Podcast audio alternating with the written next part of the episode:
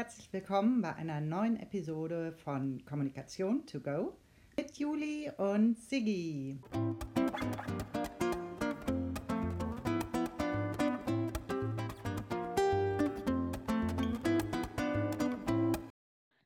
Hallo, ich bin Juli und ich äh, wohne in Berlin und sitze gerade in meiner WG in meinem Zimmer. Ich bin Siggi und ich habe es mir hier mit meinem Laptop auf meinem Sofa in Köln gemütlich gemacht. Willkommen zu unserem Podcast.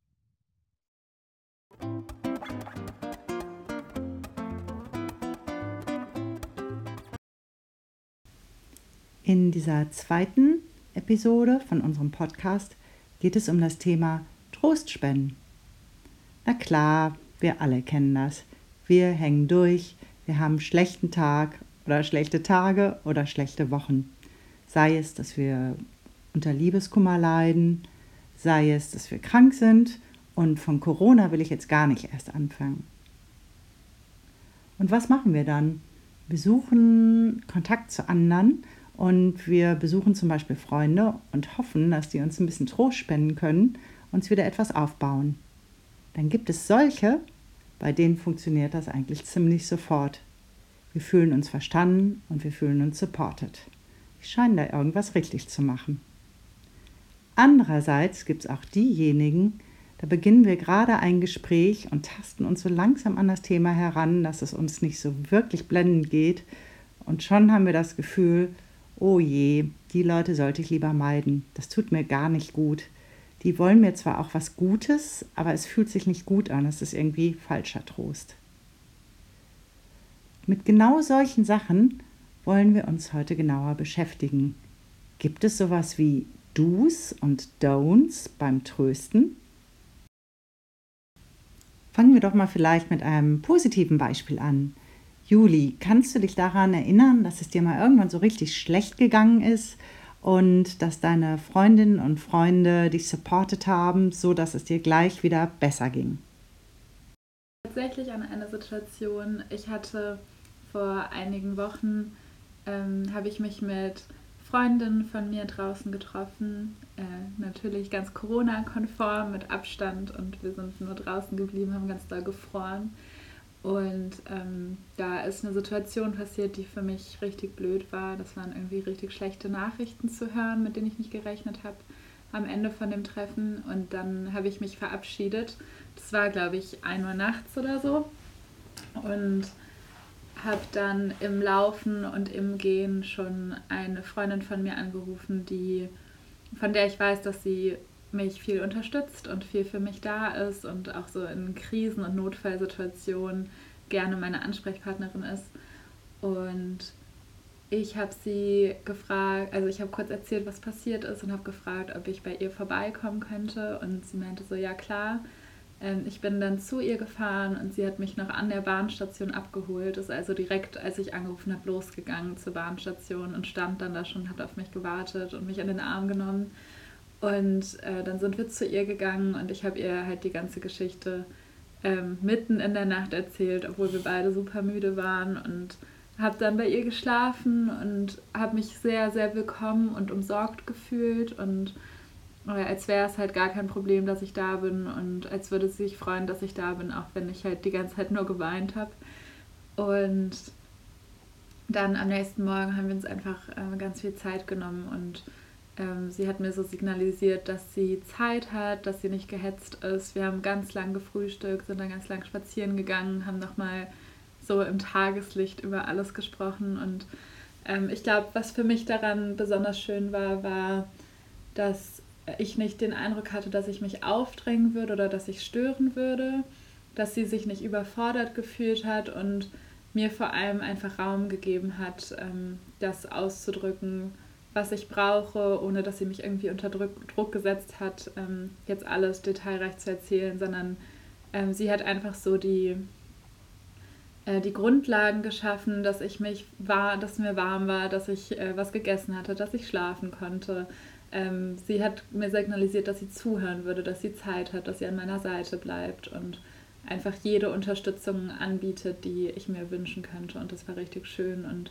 ich dachte, ich kann einfach so sein und jemand gibt mir hier gerade den Raum, mich einfach zu entfalten und das auszudrücken, was ich ausdrücken muss, so ohne einen Performance-Druck oder den Anspruch, ähm, ja, was irgendwie auch was zurückgeben zu müssen oder mich verstellen zu müssen oder meine Gefühle anders auszudrücken, als wie sie kommen. Und äh, das war richtig schön. Ähm, fällt dir da was ein? Wow, ich finde erstmal, da wird mir ganz warm ums Herz, wenn ich das höre, wie du das schilderst. Ähm, richtig schön, also von Anfang an, dass deine Freundin für dich da war gegen Mitternacht, dass sie dich an der Bahn abgeholt hat, dich vermutlich irgendwie in den Arm genommen hat und sofort äh, die Wohnung mit dir geteilt hat und ein offenes Ohr für dich hatte. Es finde ich, hört sich richtig, richtig gut an. Was mir aufgefallen ist, ist, dass du ganz viel so von Raum geben gesprochen hast und dass du sein durftest, wie du warst und dass da so eine große Offenheit war. Und da würde ich gerne nochmal nachfragen, hm, wie war das denn ganz konkret, als du, du hast gesagt, du habest geweint. Wie hat sie dann reagiert? Also als du geweint hast, hat sie dann sehr viel nachgefragt oder hat sie es einfach hingenommen oder hat sie dich abgelenkt oder dich mit Schokolade gefüttert oder äh, wie, wie hat sie das konkret hinbekommen, dass du dich so willkommen und akzeptiert gefühlt hast? Also ähm, der erste Teil von unserem Gespräch ähm, war ja mitten in der Nacht. Und ähm, wir waren halt beide super müde und das Zimmer war so richtig dunkel und ich habe die ganze Zeit zwischendurch gegähnt. Und da hat sie mir halt einfach nur zugehört und hat mich reden lassen, hat mir dann Taschentücher geholt und ein Glas Wasser und ähm, hat auch gar nicht wirklich nachgefragt, sondern einfach so, ähm, so bekundet, dass sie versteht, in welcher Situation ich bin und dass sie irgendwie auch verletzt wäre oder auch ähm, sich ähnlich fühlen würde wie ich. Also hat so Verständnis ausgedrückt und ähm, ja, hat einfach viel genickt und nonverbal ausgedrückt, dass sie anwesend ist. So war mir zugewandt, hat zugehört, hat so ähm, nicht wirklich Nachfragen äh, gestellt, sondern halt einfach mich erzählen lassen. Und äh, dann, als wir schlafen gegangen waren und geschlafen hatten am nächsten Morgen, dann haben wir halt ein wirkliches Gespräch geführt und haben halt Sachen auseinandergenommen. Und sie hat das mit einer Situation verglichen, die ihr passiert ist. Und wir haben irgendwie überlegt, wie solche Sachen zustande kommen und haben halt versucht, dem irgendwie so Sinn zu geben und das in einen größeren Rahmen einzuordnen. Und ähm, da hat sie dann auch Nachfragen gestellt und gefragt, wie ich das so im Nachhinein bewerte und wie es zu was äh, gekommen ist und so weiter. Hm, ich glaube, das Wichtigste für mich war aber halt genau, wie du gerade meintest, diese Offenheit, ähm, dass sie mich halt einfach hat sein lassen und dass sie Zeit hatte und das so als ganz selbstverständlich dargestellt hat, dass sie natürlich jetzt noch ähm, zur Bahnhaltestelle läuft und natürlich mit mir spazieren geht am nächsten Tag, natürlich mir äh, ein Bett neu bezieht und mir Schlafsachen gibt und ähm, ja, dass ich mich sehr willkommen gefühlt habe. Das hört sich ja wirklich richtig, richtig schön an. Dieses Zeitgeben, da ist mir sofort in Erinnerung gekommen, das Thema, dass es ja so verschiedene Phasen auch gibt, wenn man verletzt, gekränkt, traurig ist und ähm, offensichtlich hatte deine Freundin da ein sehr gutes Gespür für diese erste Phase, gar nicht so nachzufragen oder schon zu analysieren, was da passiert ist, sondern erstmal nur da zu sein, Trost zu spenden. Und dann später, nachdem ihr euch ausgeruht habt, ähm, dass ihr dann darüber gesprochen habt, da wollte ich dir auch gerne noch ein Erlebnis von mir erzählen. Ich habe die Erfahrung gemacht, dass das wirklich sehr vom Typ auch abhängt wenn ich traurig bin und dann ähm, passiert mir das ziemlich häufig, dass der oder die andere mir erzählt, ah, mir ist schon mal sowas ganz ähnliches passiert und schildert dann, wie es ihr gegangen ist. Und ähm, ich habe das zum einen schon als sehr schön erlebt, dass ich dachte, ach, ich bin nicht allein in meiner Situation, sondern anderen geht es ganz ähnlich. Das hat mir Trost gespendet. Allerdings habe ich das auch erlebt, dass die andere Person sich dann auch ganz, ganz, ganz viel Raum genommen hat und dass das schon auch zu früh gekommen ist für mich, dass ich eigentlich erst nochmal meinen Schmerz loswerden wollte und gehört werden wollte und vielleicht auch äh, einzigartig sein wollte mit dieser speziellen Konstellation, die passiert ist, während die andere Person dann ganz, ganz viel erzählt hat. Also ich erinnere mich, als mein Papa gestorben ist, da habe ich sehr mitgehadert mit dem Tod. Das war ganz schwer für mich. Und dann hat mir eine fernere Bekannte erzählt, oh, dein Papa ist gestorben. Das kann ich gut verstehen, weil vor zwei Jahren ist auch mal mein Hund gestorben. Und das war natürlich für mich echt so ein Letdown. Ich weiß, dass viele Menschen eine enge Beziehung auch zu ihren Haustieren pflegen und es ist das Thema Tod. Aber das kam viel zu früh und der Vergleich hinkte für mich und da ging die ganze Geschichte sozusagen nach äh, hinten los ich glaube tatsächlich auch, ähm, dass es so bestimmte No-Gos gibt. Also ähm, so eine Art falscher Trost, wo man das Gefühl hat, so, und du kannst auch gleich wieder sein lassen, du tust mir jetzt einfach gar nicht gut und äh, es ist nicht gut, dass du versuchst, mir Trost zu spenden, weil das ist nicht diese Art von Trost, die ich jetzt in dieser Situation brauche. Ist dir das auch schon mal so gegangen? Und was wären bei dir so Sachen, wo du denkst, oh, das hat mir nicht gut getan, das ist irgendwie schräg gelaufen? Mm, ich finde, beim Trösten ist es sehr wichtig, die, also sich der Rollen bewusst zu werden, in der beide Parteien gerade sind. Und dass die Person, die halt gerade leidet und Trost braucht, weiß, dass sie ähm, die ist, die gerade was annimmt und dass die andere Person weiß, dass sie die ist, die was gibt und Raum schafft. Ähm, und ich glaube, dass dadurch dann also wenn das klar geklärt ist, sich sowas vermeiden lässt, wie was du gerade erzählt hast, dass Leute sich dann mit ihrer Geschichte aufdrängen und du dafür noch nicht bereit ist, bist. Ähm, wenn stattdessen die tröstende Person aber fragt, hey, was brauchst du gerade eigentlich? Wie geht's dir? Passt es für dich, wenn ich was teile? Dann ähm, äh, ja, kommt es, glaube ich, beiden Seiten gelegen. Ich glaube, für mich ist das generell das Wichtigste und wenn das nicht gegeben ist, dann fühle ich mich übergangen und nicht getröstet, sondern ja, irgendwie in einer komischen Position, die nicht dazu beiträgt, dass es mir besser gibt. Ähm, nämlich wenn Leute mir versuchen, was Gutes zu tun ähm, und dann auf Sachen zurückgreifen, die sie gelernt haben, aber mich nicht fragen, ob das was ist, was mir hilft. Ja, ich glaube, also das ist für mich das A und O, die betroffene Person fragen, was möchtest du denn, wie kann ich dich unterstützen statt ähm, schon mit vorgefertigten Schlüssen in die Situation gehen und denken, man wüsste das. Oder das, was einem selbst hilft, hilft anderen natürlich auch. Oh, damit kann ich sehr, sehr viel anfangen, weil ähm, du hast ja auch eben gesagt, es würde mit der Rollenverteilung zusammenhängen, dass die Rollen klar verteilt sind und ähm, wie man dann miteinander agiert.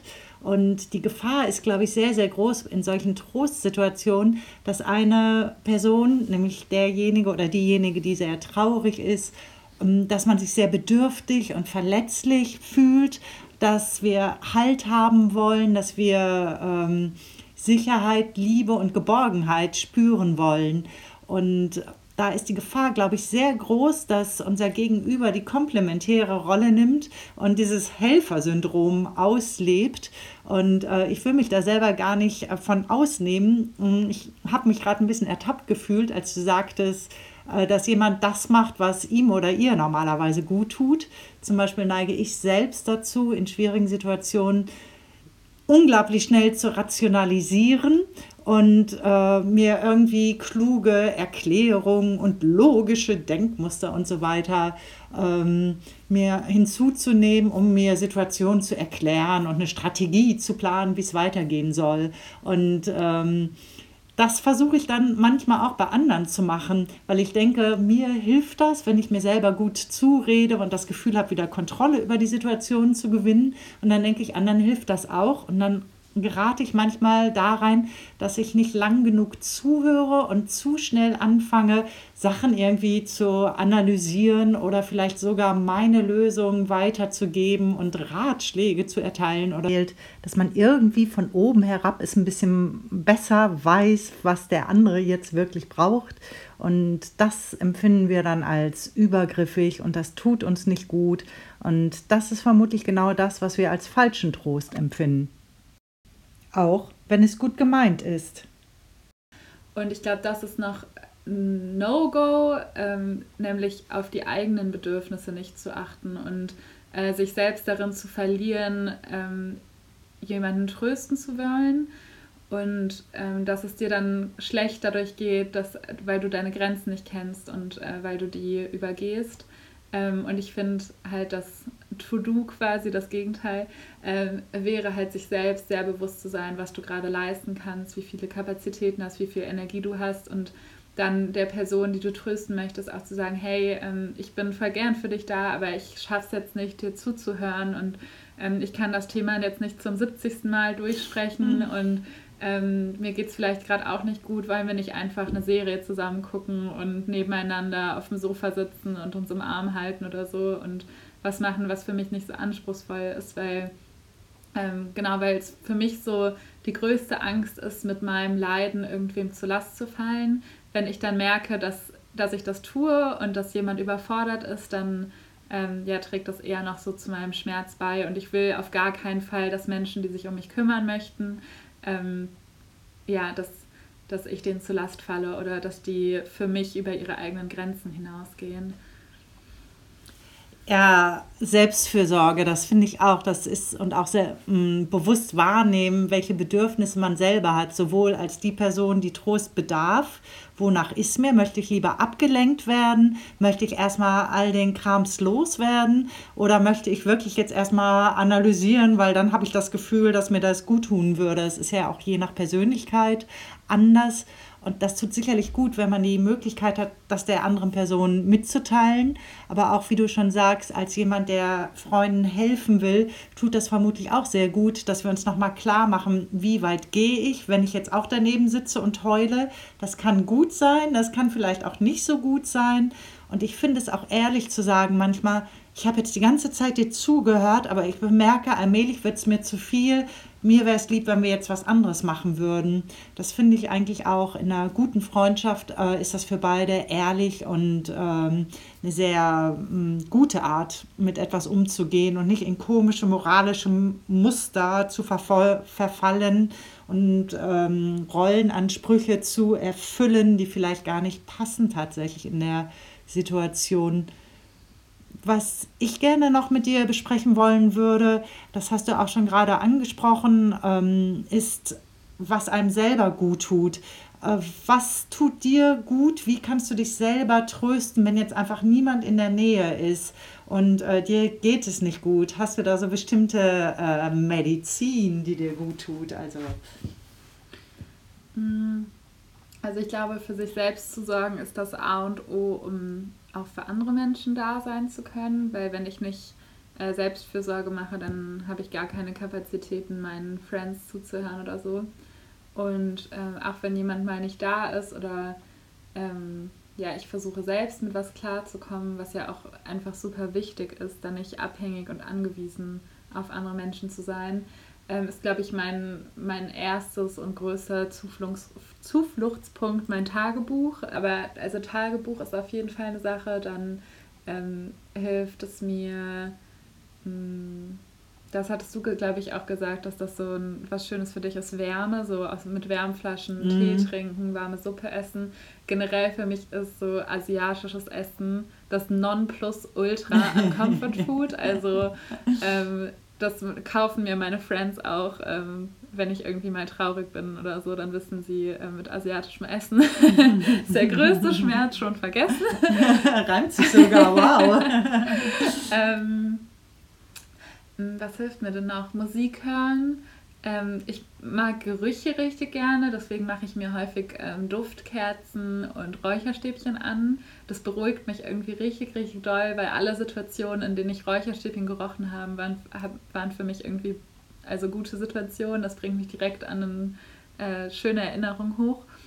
Ähm, ich achte darauf, dass das Licht nicht so hell ist. Ähm, ja, also einfach so wenig Sinneseindrücke zu haben, weil mich also mich überfordern einfach viele Gefühle und wenn ich dann von außen noch mehr so Sinneswahrnehmung habe, dann ja, hilft mir das nicht. Ähm, an, die, an die frische Luft zu gehen, und vor allem einfach so sanft zu mir selbst zu sein und kein, also nicht schlecht mit mir selbst in meinem Kopf zu reden oder wenn ich merke, dass ich mir Vorwürfe mache, dass ich versuche, die zu entkräftigen oder vielleicht auch erstmal so willkommen zu heißen und zu sagen, hey ja, du bist jetzt da, aber ähm, so vielleicht möchtest du nicht allzu lange bleiben, du schlechtes Gefühl und versuch das irgendwie in einen schöneren Rahmen zu stecken so und halt ähm, mit mir mehr zu reden als wie mit meiner besten Freundin und nicht, also ich brauche keinen kleinen Hater in meinem Kopf und ähm, dass ich da versuche, den halt irgendwie möglichst mit freundlicher Kommunikation zu besiegen. Wie sieht es bei dir aus? Ja, da sprichst du ganz viele Sachen an, die ganz viele Gedanken auch in mir freisetzen. Erstmal diese ganzen Rituale, sich selber gut zu tun, das kenne ich natürlich auch. Ähm, ich habe gerade überlegt, wir haben ja so viel von Raumgeben gesprochen, ob das nicht so eine Art äh, zeitliches Raumgeben ist, das, äh, wie du schon sagtest, äh, so ein Zufluchtsort aufzubauen, sich selber, die vielen Eindrücke von sich wegzudämmen und ähm, dass es sozusagen Raum geben und Zeit geben ist. Zeit, dass das erstmal alles sich so ein bisschen beruhigen kann und nicht mehr so aufgewühlt ist. Ähm, das sehe ich auch so. Also das glaube ich auch. Dieses Abstand, ähm, dieses Schutz haben, das sind alles Sachen, die mir helfen, Rituale, die mir selber helfen. Die, das sind alles so Äußerlichkeiten, die mir, glaube ich, auch zeigen, es ist gut und es darf jetzt so sein und das braucht jetzt Zeit, um zu heilen. Und ähm, du hast das, du willst dazu was sagen, ne? Ja, ich glaube, ähm, also Zeit und Raum geben, da würde ich richtig doll mitgehen. Ähm, nämlich, dass ich meine Gefühle irgendwie halt, wie du meintest, schon annehme und mich dann vielleicht nicht direkt mit Freundinnen verabrede und nicht direkt was mache, um sie zu ersticken oder sie zu vergessen und dann ähm, in Nicht-Corona-Zeiten auf eine rauschende Party gehe und versuche da alles zu vergessen oder mir viele Geschichten von anderen Leuten anhöre, andere Leute kennenlerne, so viele neue Eindrücke habe, ähm, sondern dass ich sage, ja, es, also du hast jetzt den Raum und du hast die Zeit, äh, hier zu sein und ähm, dass ich mir da Zeit mit mir selbst auch nehme und dem Gefühl Zeit gebe, einfach da zu sein. Und dann, ich glaube, wenn es einmal gefühlt ist, dann geht es auch viel schneller weg, als wenn ich lange versuche, es zu unterdrücken oder da äh, das. Ja. Zum Schluss von unserem ersten äh, Podcast, erinnerst du dich noch, da hatten wir so eine Zusammenfassung von Learnings gemacht. Ähm, ich versuche das jetzt gerade mal auch zu machen und vielleicht magst du ergänzen, wenn ich was ganz, ganz Wichtiges vergesse.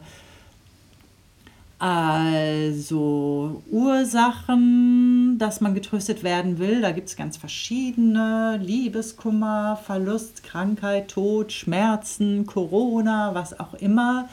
Und was einem gut tut, da gibt es vielleicht bestimmte Sachen, die uns allen ähnlich gut tun was wir schon gesagt haben, so diese grundsätzlichen Sachen, angenommen zu werden, sein zu dürfen, wie wir sind. Und dann gibt es sicherlich auch unterschiedliche Typen, was uns so speziell gut tut, irgendwie schnell zu rationalisieren oder eher Musik hören, eher Kinofilm oder ähm, eher zusammen Tee trinken oder was Leckeres essen oder sowas. Und, ähm, das würde ich festhalten wollen. Dann diesen Punkt, dass wir uns auch selbst Trost spenden können durch gewisse Rituale, indem wir nett zu uns selber sind, freundlich zu uns selber sind und es akzeptieren, dass das natürlich zum Leben dazugehört und dass das Zeit braucht, bis bestimmte Wunden verheilt sind. Ja, also ich glaube, für mich sind die wichtigsten Sachen. Ähm die ich von hier mitnehme, einmal Selbstfürsorge und eigene Grenzen kennen, weil du kannst nur Menschen trösten und für andere sorgen, wenn du erstmal auf dich selbst aufpasst und dich selbst tröstest, für dich selbst sorgst. Und dann kannst du auch ähm, ja, dich um andere Menschen kümmern. Und das zweite, Leute fragen, was sie brauchen. Und ja, genau, der Aspekt, dass wir den anderen nicht bevormunden, dass wir unsere Rolle nicht ausnutzen.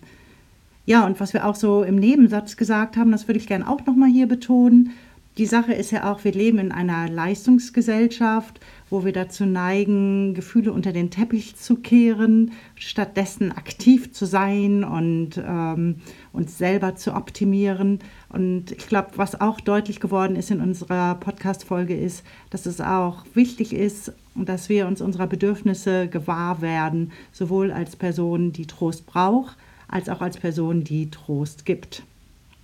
Also mir hat wieder dieser Podcast sehr viel Spaß gemacht. Ich, hab, ich hoffe sehr, dass ihr als Hörer äh, genauso spannend es fandet, dem zuzuhören. Und ich würde mal sagen, bis zum nächsten Mal. Tschüss.